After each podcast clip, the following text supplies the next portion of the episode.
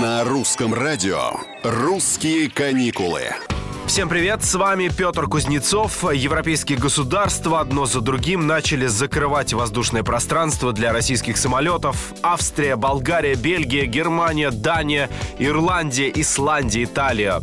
Латвия, Литва, Нидерланды, Польша, Румыния, Словения, Финляндия, Чехия, Швеция, Эстония.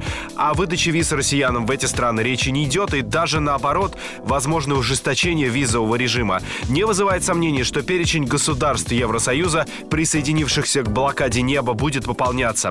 Эксперты турбизнеса считают это почти неизбежным. Другое дело, что пока санкции в отношении российских перевозчиков, например, в Германии, заявлены на три месяца, это дает шанс на надеяться, что решение может быть пересмотрено.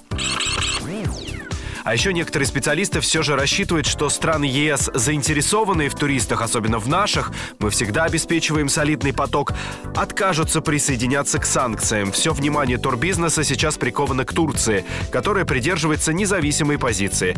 Можно вспомнить, что в период коронавирусных ограничений Стамбул оставался крупнейшим хабом для российских пассажиров, а курорты страны одними из первых стали доступны для отдыха россиян. И в этом вопросе важно, что направление в Турцию обеспечивает работу российского турбизнеса. Мы следим за развитием событий в мире. Оставайтесь с нами. Пока.